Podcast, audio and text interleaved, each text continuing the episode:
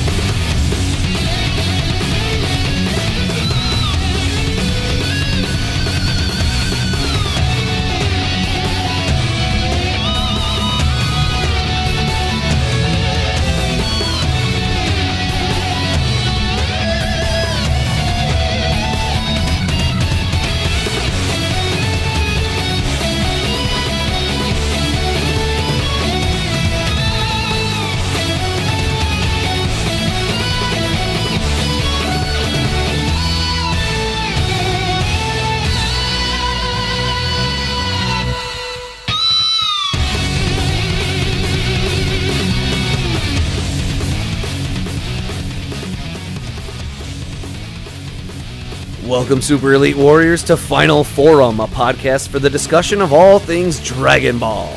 I am your host, Jelli, an elite recruiting member of the Frieza Force, on a mission to find the best warriors from across the galaxy to join the greatest army of all time. And I am joined, as always, by my new recruit co host, This is the Bekinney. Welcome back, everyone. and I have some excellent news.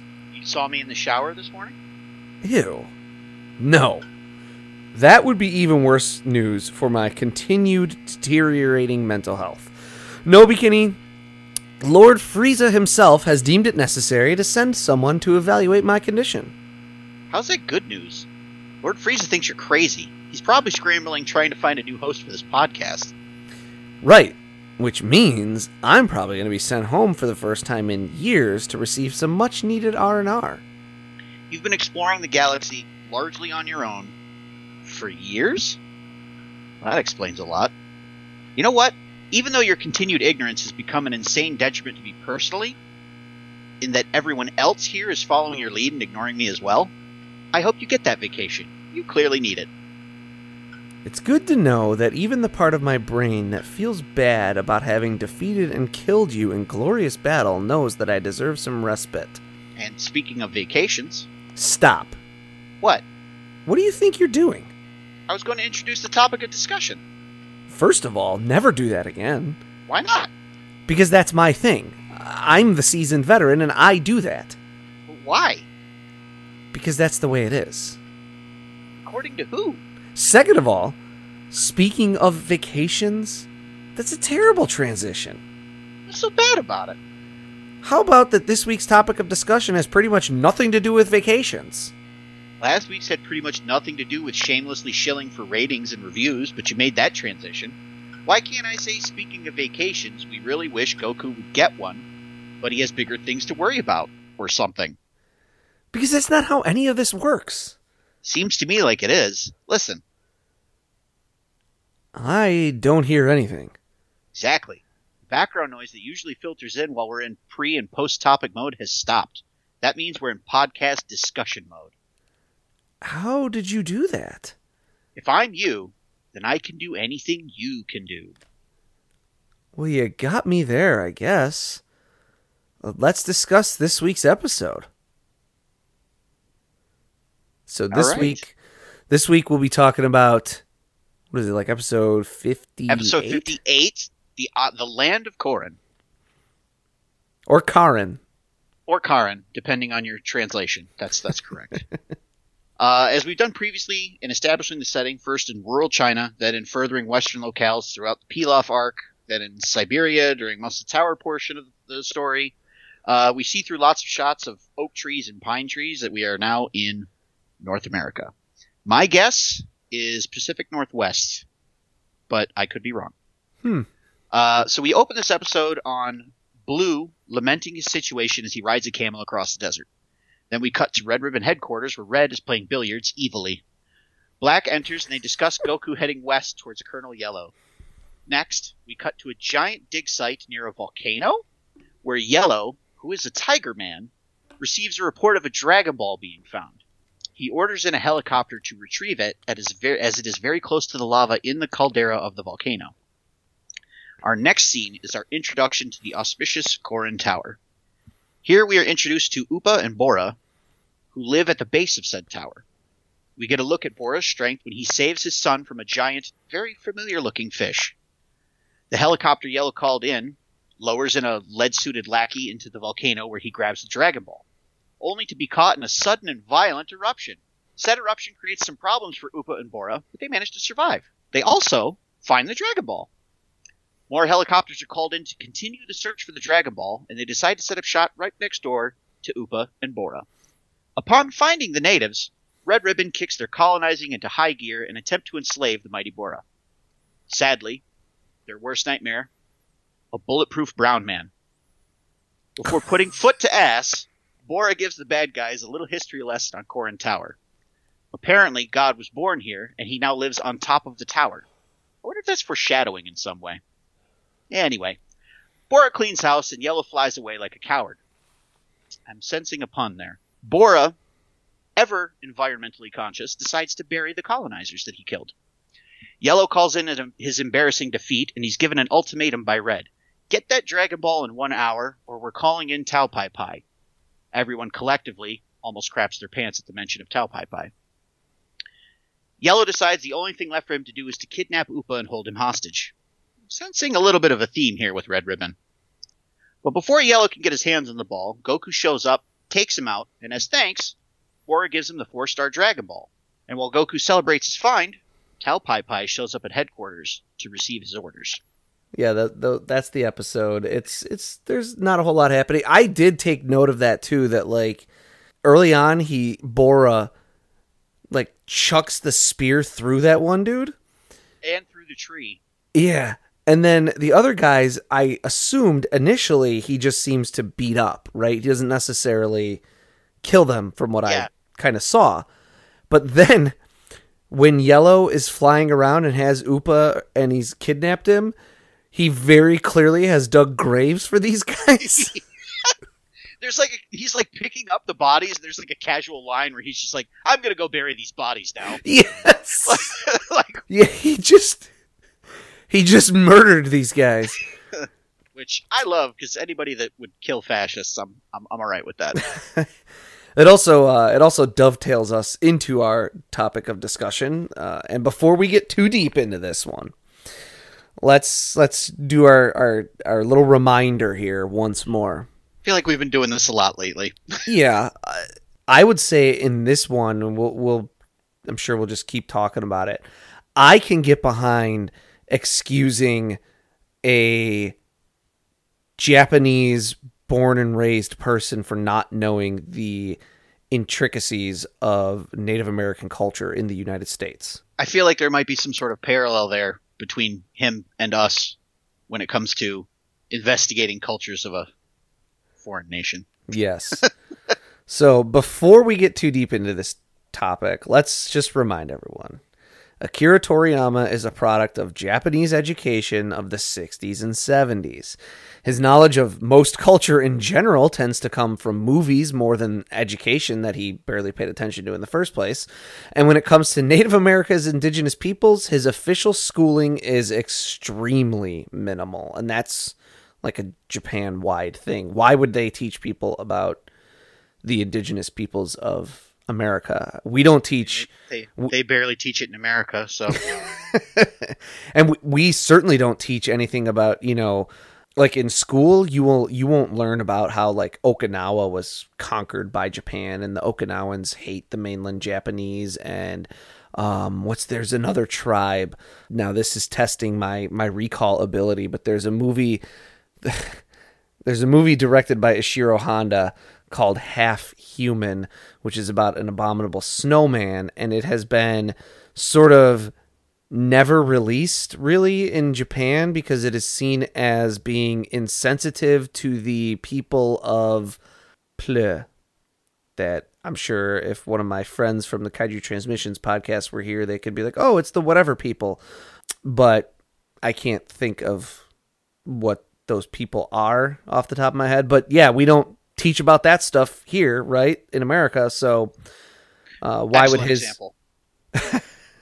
Uh, his his official schooling is just minimal, so his reference material leans even further into movies. And if you're familiar with how indigenous people were depicted in the movies that Toriyama most likely saw as a kid, you can probably see where all this is going. he does Aw. get he does get a little bit of historical knowledge on the subject via a one-time visit to a World Folk Museum, but that's hardly a deep dive into the complex history and culture of Native American people.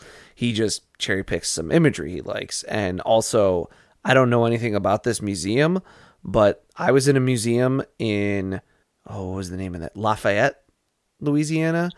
And Familiar.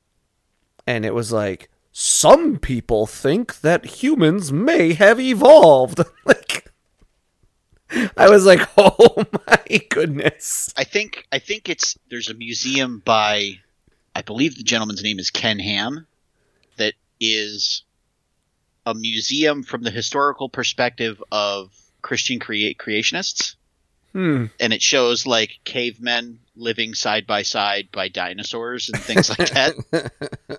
So so yes, just cuz something's in a museum also doesn't mean it's, you know, right. the best reference point. So just as just as one example of the type of thing that we could reasonably expect Toriyama to have seen is the movie Peter Pan. We know he likes Disney movies and Peter Pan is a Disney movie. It predates his earliest memory of a Disney movie where he says uh, 101 Dalmatians was like kind of his light bulb moment, but you know, Disney movies have that ubiquitousness to them, right? Where they're like always being re released and always being seen. And if it's been a little while since you've seen Peter Pan, fire up your Disney Plus and don't blame us when you're pretty horrified by its depiction of indigenous people. if if you've And never it's pretty seen bad. it, and if you've never seen it and you don't have Disney Plus, the Native Americans in Peter Pan are literally colored red. Their speech patterns are the most stereotypical broken grammar you can imagine, complete with the additional ums afterwards, you know, like smoke 'em, peace 'em pipe. And they are one of the main, one of the more antagonistic uh, features of the movie. It's like the the kids go out like kind of looking for them and they end up having a war with each other and then Peter Pan has to broker a peace treaty between them. It's the the, the Native Americans in the movie are are are depicted terribly.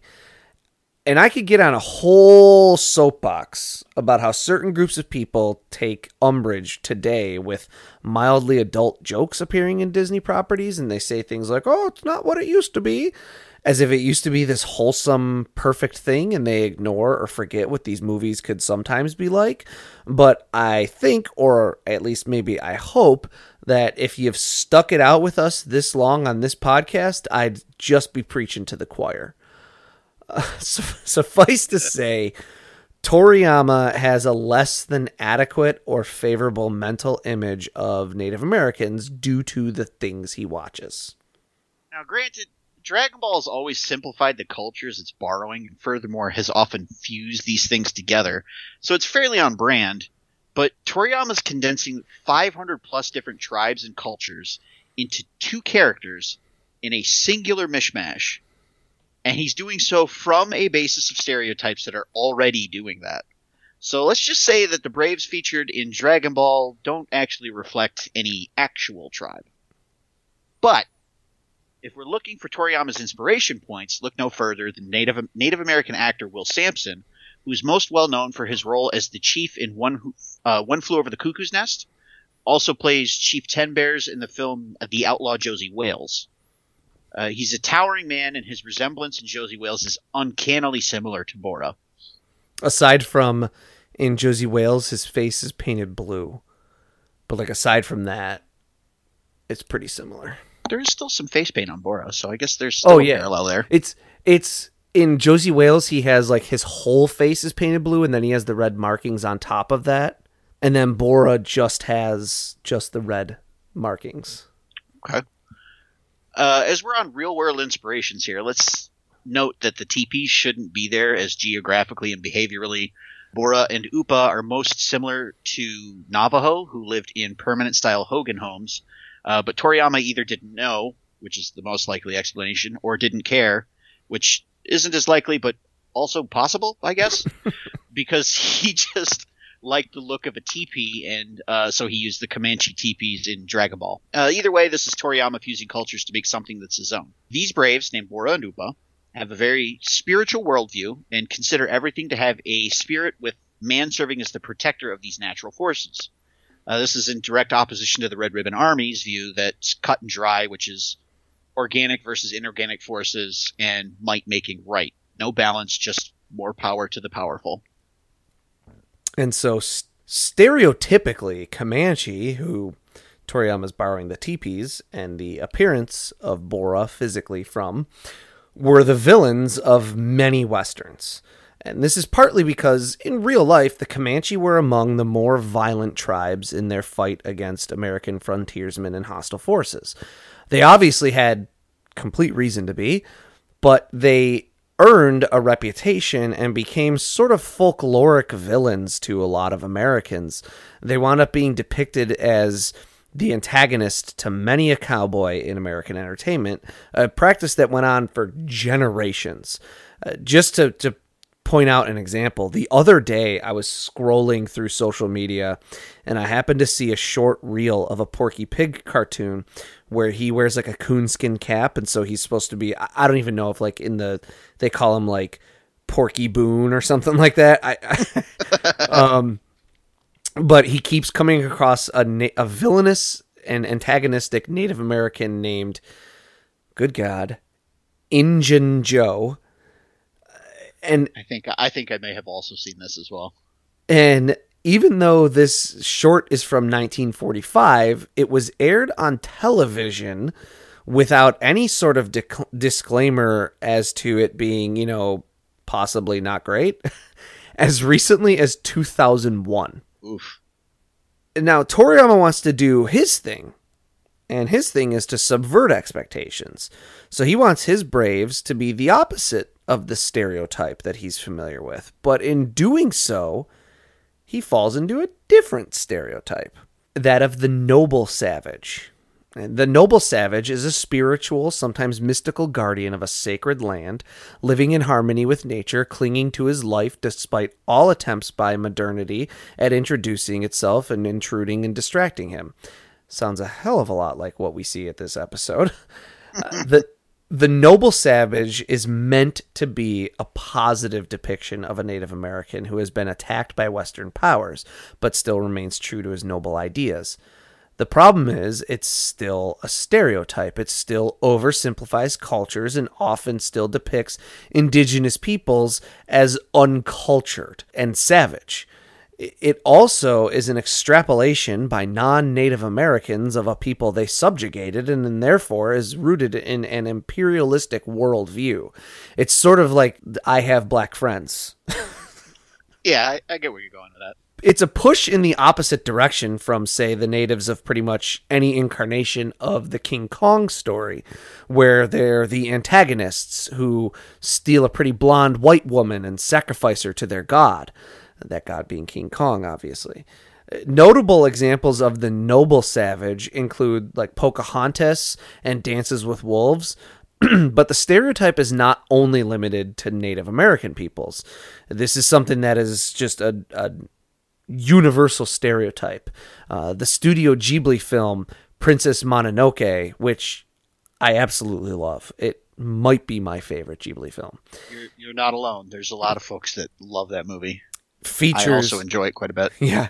It, its main character is Prince Ashitaka. He's the prince of the Emishi, and they are, or were, a people who were conquered and genocided by the Yayoi Japanese. Ashitaka is portrayed with all of the trappings of the noble savage trope. He's the sole voice of reason and unclouded by hatred in the Irontown versus Forest conflict. It's a, it's just a somewhat fetishistic way of depicting the backgrounds of these real cultures by romanticizing and idealizing them and it and making them seem like these perfect things despite them having been wiped off the face of the earth or crippled beyond recognition by imperial conquests and expansion over, you know, centuries. Yeesh. So Bora and Upa, as names, have no known origin. There's nothing but theories, as Toriyama is no help in remembering because he probably doesn't even remember why he did it. He says he thinks he had friends who had dogs with those names, maybe, but he doesn't recall. And if those were the dog names, they had to come from somewhere, right? So the possibilities include Bora being named after Bora Bora and Upa being named after a native dance to Tahiti known as the Upa Upa or that they're named after a pair of rivers in the USSR known as the Bora and Upa rivers, as a contrast between these characters and the Red Ribbon Army, which is totalitarian, totalitarian communist in nature. Or yes, that they're named after dogs. Bora and Upa are the first father-son pairing depicted in Dragon Ball, and one of the show's very few familial relationships. The only others in the Dragon Ball portion of the story, at least, are Goku and his grandpa Gohan, Dr. Brief and Bulma, and Bulma's mom, still no name. But in contrast to his depiction of the Brief family as being at odds with one another, Toriyama depicts Bora and Upa as very loving and well bonded. It's similar to how he was depicted Goku when thinking about and discussing his grandfather, and it could have something to do with all those characters being depicted as less civilized or at least not westernized and living more in their moments and finding their greatness in their tasks and their spirituality. They do not strive to achieve great feats and accomplishments, they just try to do their best at everything that they do. It's the only father son pairing until we get to Z, where we then have lots of them. For better and for worse. yes. Rounding some things out here, we have the the the appearance of Colonel Yellow. Is it Colonel Yellow or it Commander Colonel Yellow? Colonel Yellow. I, I, I double checked this myself because I also wasn't sure. Outside of being an anthropomorphic tiger man, He's likely inspired, his appearance at least, by films such as Django, not the Tarantino one. Uh, obviously, I should I should at least say this. There's a whole series. There was another. There's like a bunch of Django movies from like the yeah. 60s. Uh, but also A Fistful of Dollars, which is an awesome Clint Eastwood one, and the John Wayne movie Flying Tigers. Colonel Yellow is dressed as a fighter pilot so he's literally a flying tiger. Tigers often symbolize strength and power and predatory tendencies, so it makes sense that a tiger would work for the Red Ribbon Army. Also, I, this just clicked in my brain when you kept talking about you were like he gets a helicopter and he gets another helicopter and then there's more helicopters. Yeah even his plane has a helicopter rotor. that just reminded me. It reminded me of as you were saying it, um, the movie Kong Skull Island. If you've never seen the movie, like there was a little tiff when that movie came out that they show like five helicopters take off from this boat, and then mm-hmm. and then when they first get to the island, there's like 30 helicopters and Kong destroys like 14 of them and then somehow there are no helicopters left and everyone's like exact what, what exactly how many helicopters were there? And it was actually all the helicopters. Don't think about it. It was actually enough of a of a big deal that in in a joking way the director Jordan Vogt Roberts got on I believe it was honest trailers when they did their honest trailer for the movie the trailer goes off like a normal honest trailer until it gets to that part where the the epic voice guy is like just how many helicopters were there on this boat? And it's like time out. Time out. This is jordan vogt roberts. I'm going to explain exactly where all the tel- helicopters came from you idiots. Like and then yellow has a bunch of western men with him. He's got like the one dude is wearing a cowboy hat. Another dude is wearing like the the shirt with the the call those ruffles? They're not ruffles. The the tass like tassels. Almost? Yeah, the, the tassels. So we get our Cowboys versus Indians battle here because if you're gonna be Akira Toriyama and you're gonna be inspired by westerns, you got to have your Cowboys versus Indians battle, right? Of course. And I just realized the word we were looking for was fringe. Ah, fringe. Again, this is Toriyama like flipping that script, right? The Cowboys are the bad guys, and the the the Native Americans are the good guys, and also the Native Americans win, as opposed to every single Western that you. I'll, I small victories, I guess. Take them where we can get them.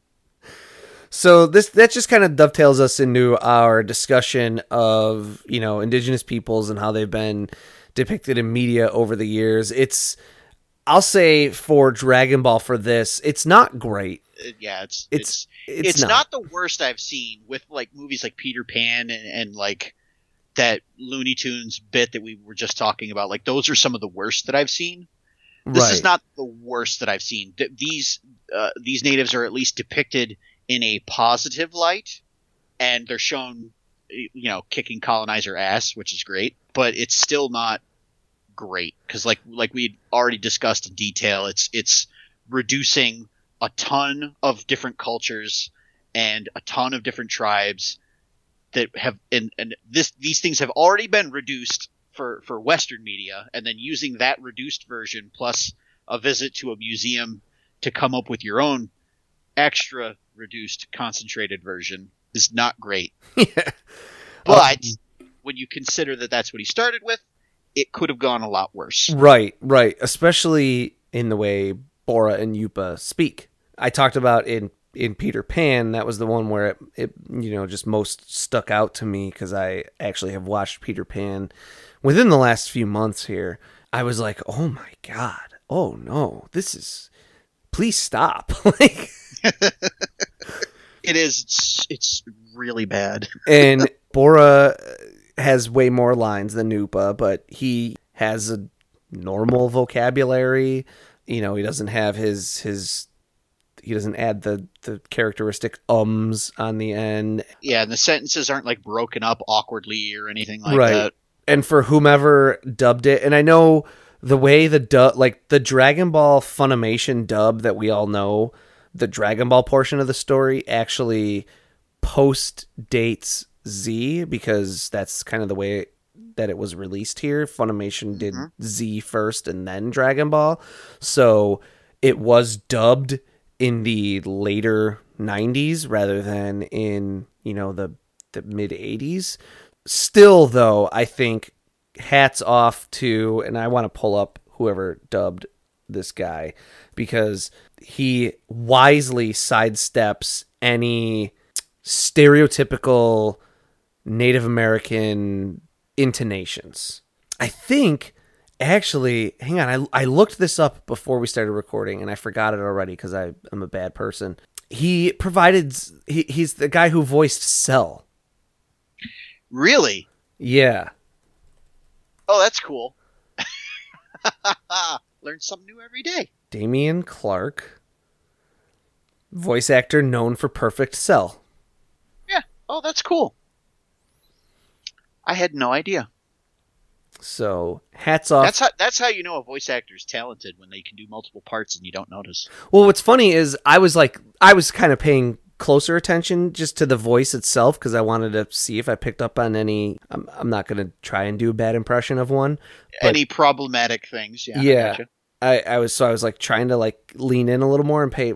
I honestly at a couple different points thought it was uh, Chris Sabat, i could see that yeah the the dub actor. He has a certain gruff, oh my son, and I was like, oh that's oh, like it was it was almost exactly. I think he said like like oh not my son, and I was like oh that's Chris Sabat. So yes, there there's some good side steps there, but you know, again, this is this is another thing of like thankfully we have come a much further way and I'm I'm date I'm I'm dating this episode in terms of when we recorded it versus when we released it, but we just saw the release uh somewhat recently.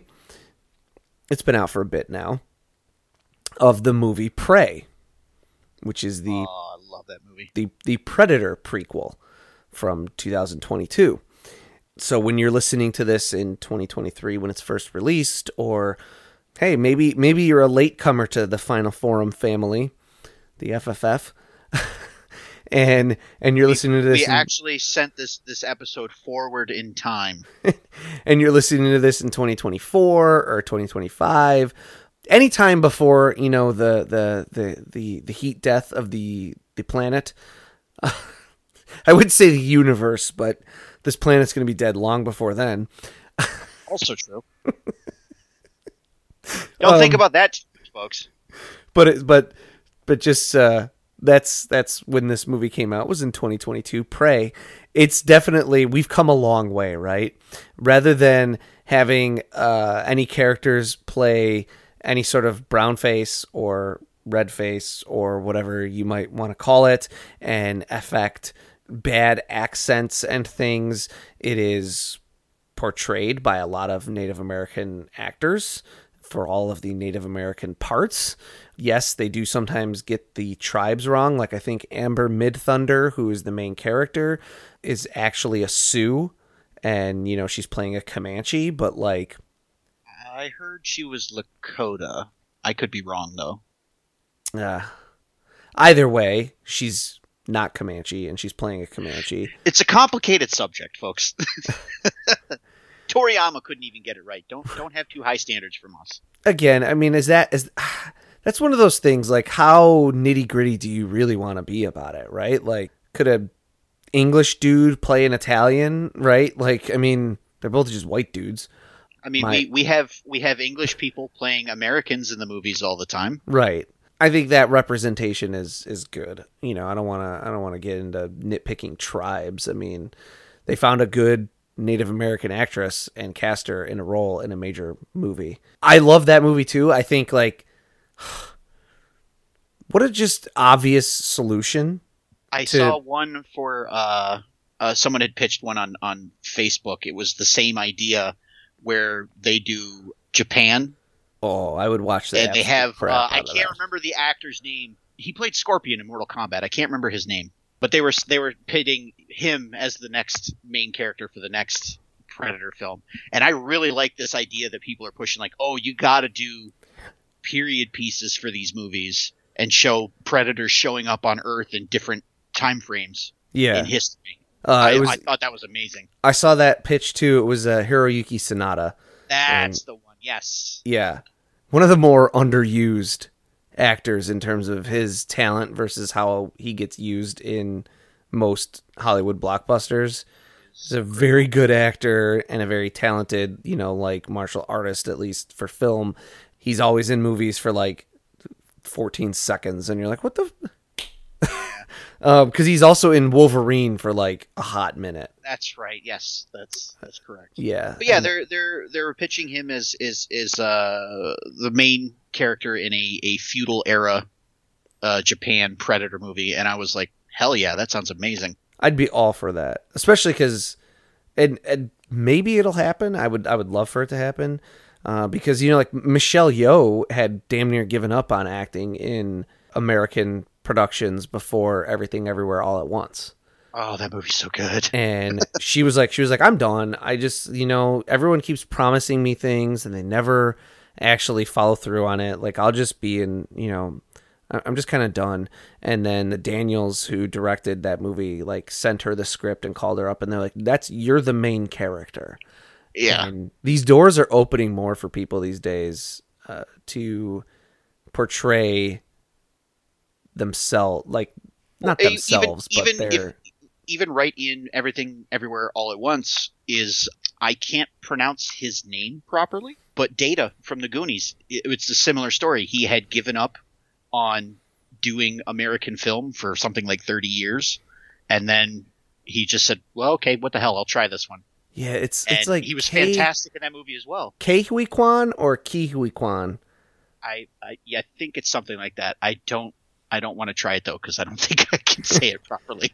Yeah. He had like given up, yeah, acting in general also.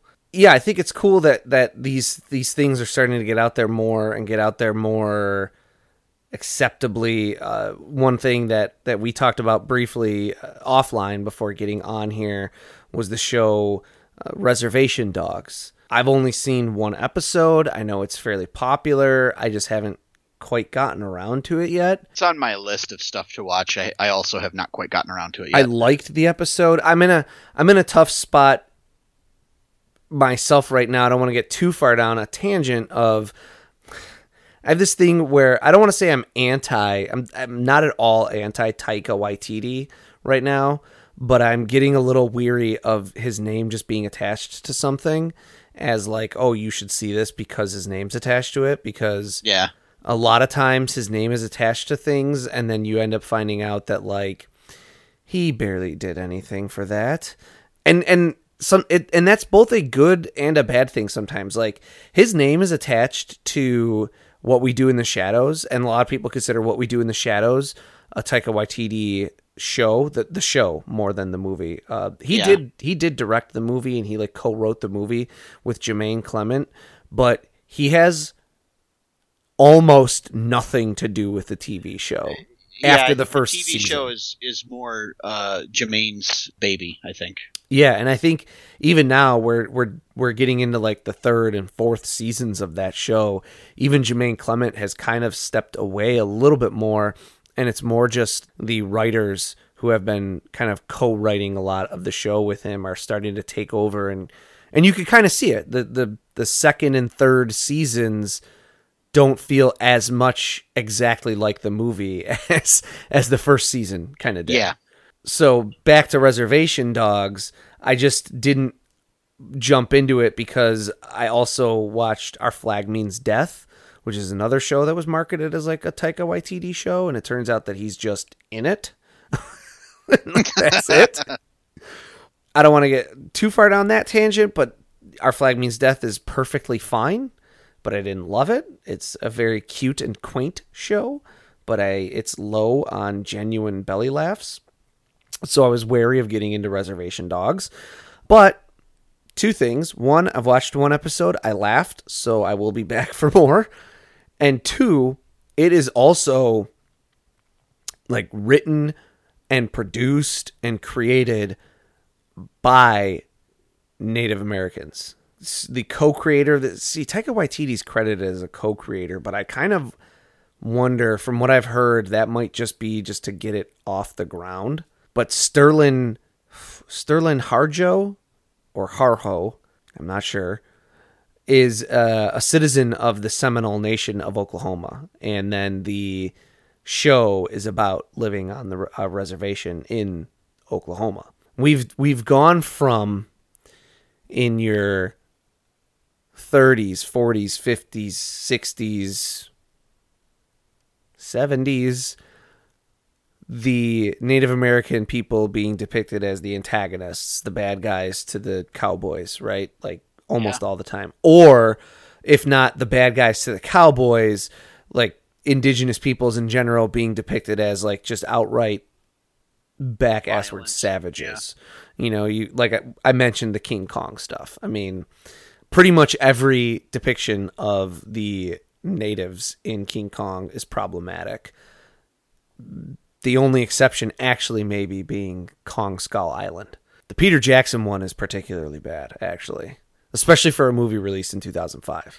Uh, I, I often forget that the Peter Jackson King Kong exists. honestly, like so, like every every once in a while, I'll see it like like it'll pop up, and I'll be like, oh right, that's a movie that has Jack Black in it. Oh, let me watch that really quick. I haven't watched it in a while, and then I get like you know half an hour into it, I'm like, oh right, that's why I never watched this movie because it's Yes. terrible.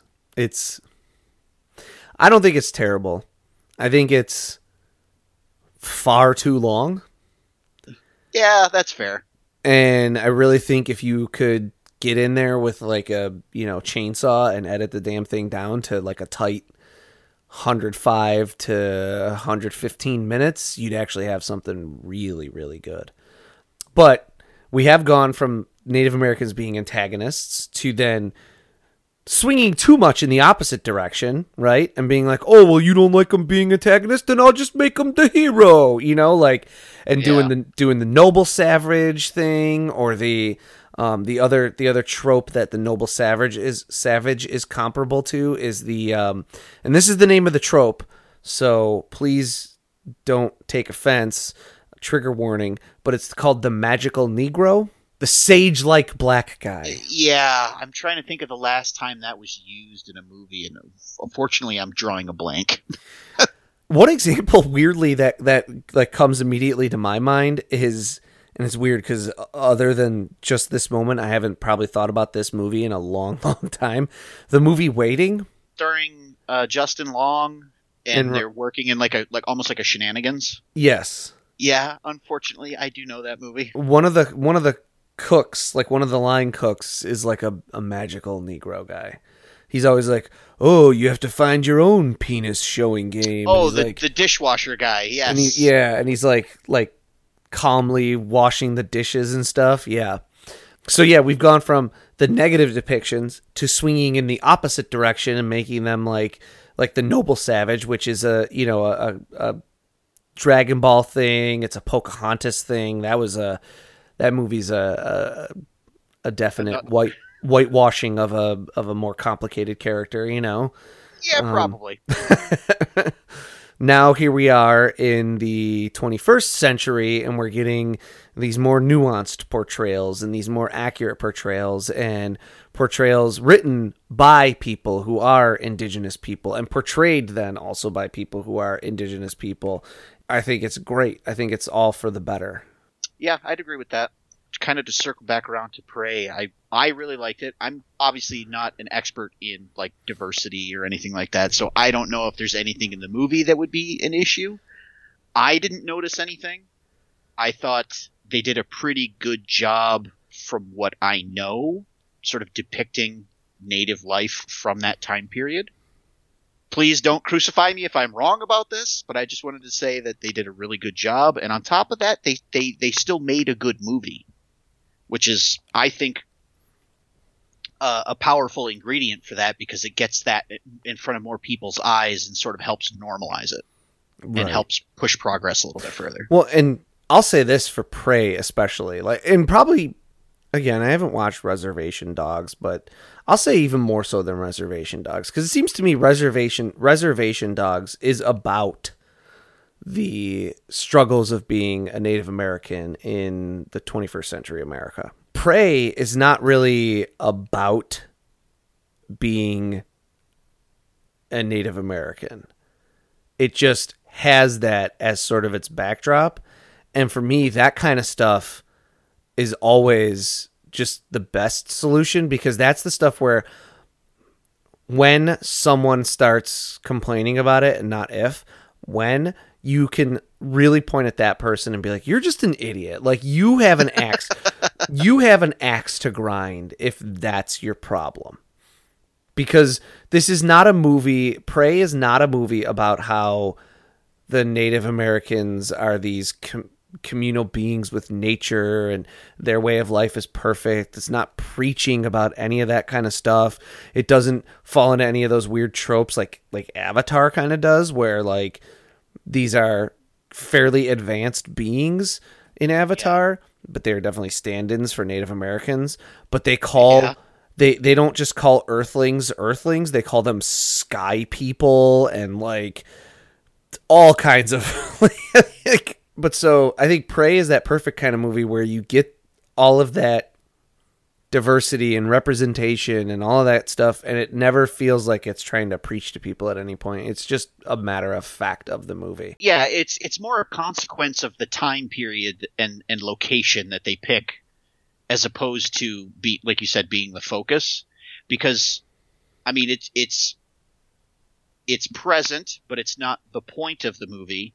And there's also other things like they depict some French trappers in the movie, which is a thing that Native Americans had to deal with mm-hmm. and it and it's but not in like a like I always feel a lot of times when natives are represented in media, they try to give everything sort of like a spiritual bend, Mm-hmm. and that wasn't really present in this movie. It was more like it's just about a group of natives living their life, and then they just happen to run into a predator, and this is what happens.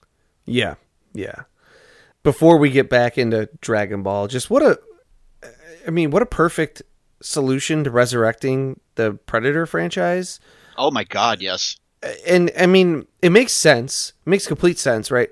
The first movie's amazing, and it's just a Predator dropped into the the South. Is it South America? I'm pretty sure it's South America. like the South American jungle and against a, a you know military unit. And then even the second one has some problems with it. But what works about it is all the stuff that's like just drop a predator into modern a modern day city. That's the formula that works for for the Predator franchise. Just drop a Exactly I was predator into a situate just drop a predator into a situation. And then let your writers go nuts with coming up with crazy stuff. Yes.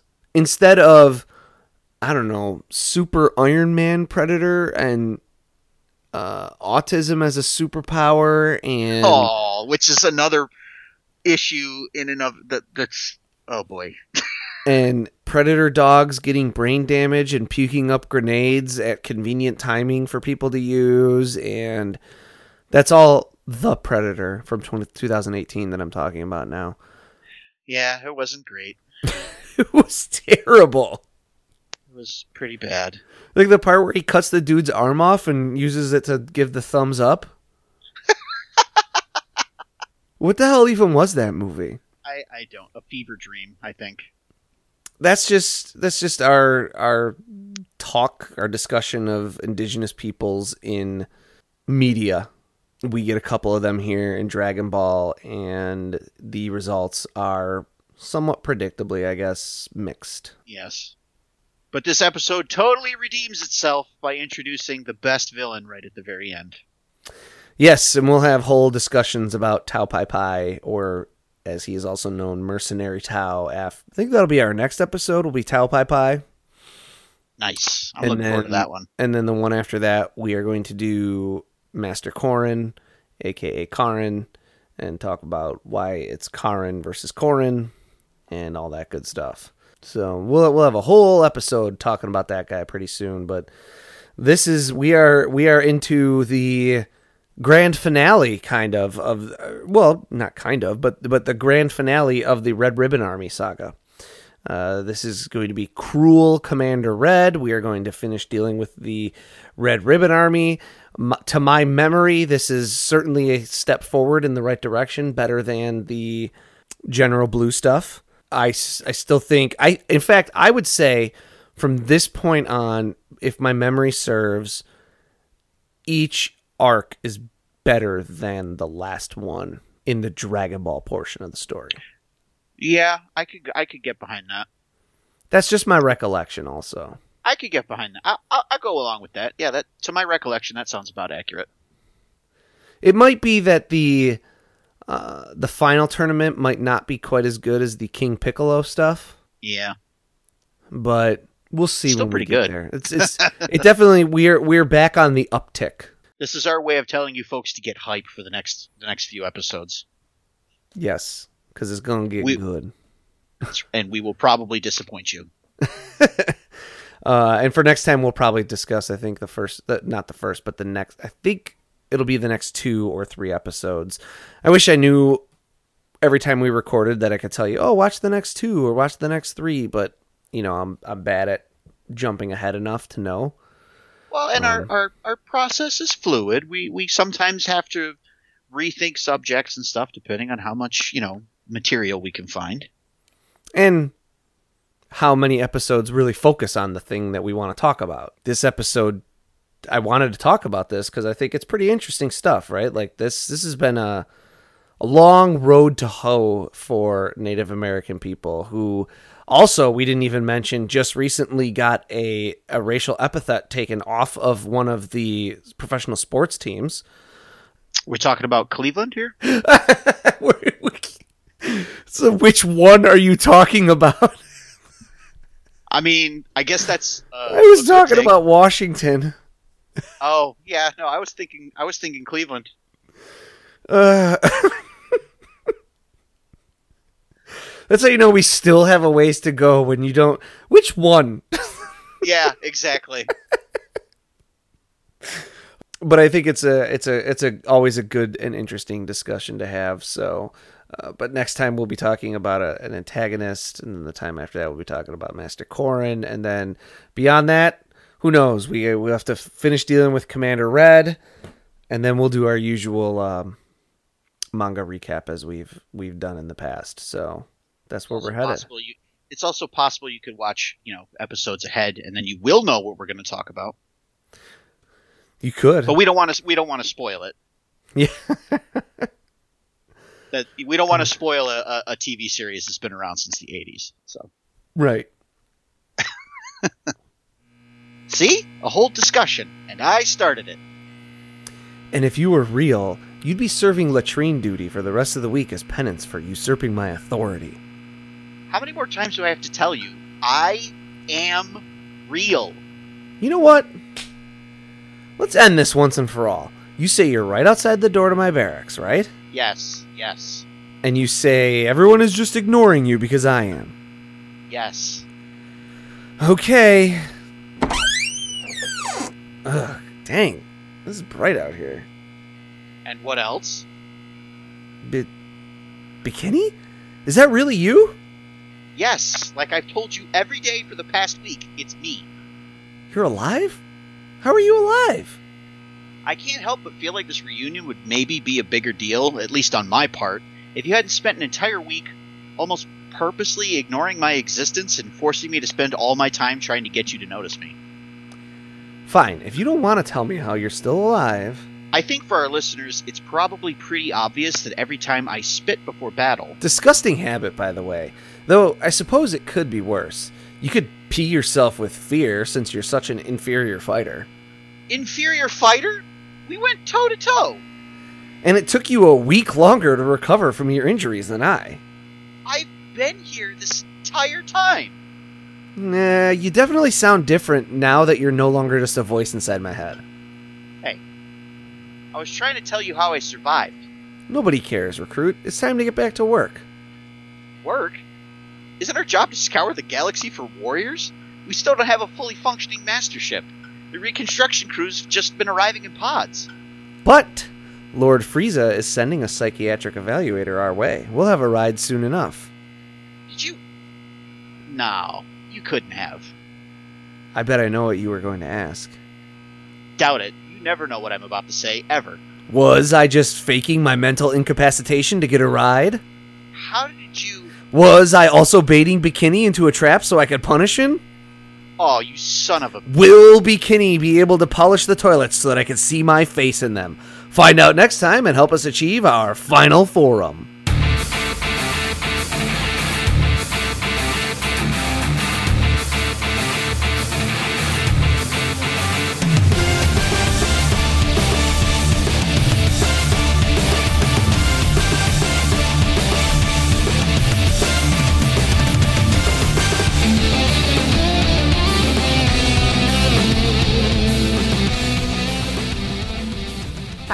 Is written and produced by Tom Gwelly. It is performed by Dan Kinney and Tom Gwelly. Our webmaster is Dan Kinney. Our theme music is provided by YouTube content creator GVG Kit. Want to learn more about the Dragon Ball universe, including concept art, behind the scenes interviews, and recommendations from Jelli and Bekinney? Connect with us on social media. Like us on Facebook, follow us on Twitter at Final Forum Pod. Make sure to subscribe, rate, and review wherever you receive your podcasts. And of course, make sure to share it with your friends and family and help us spread the word of the glory of Lord Frieza. The Frieza Force thanks you for your listenership.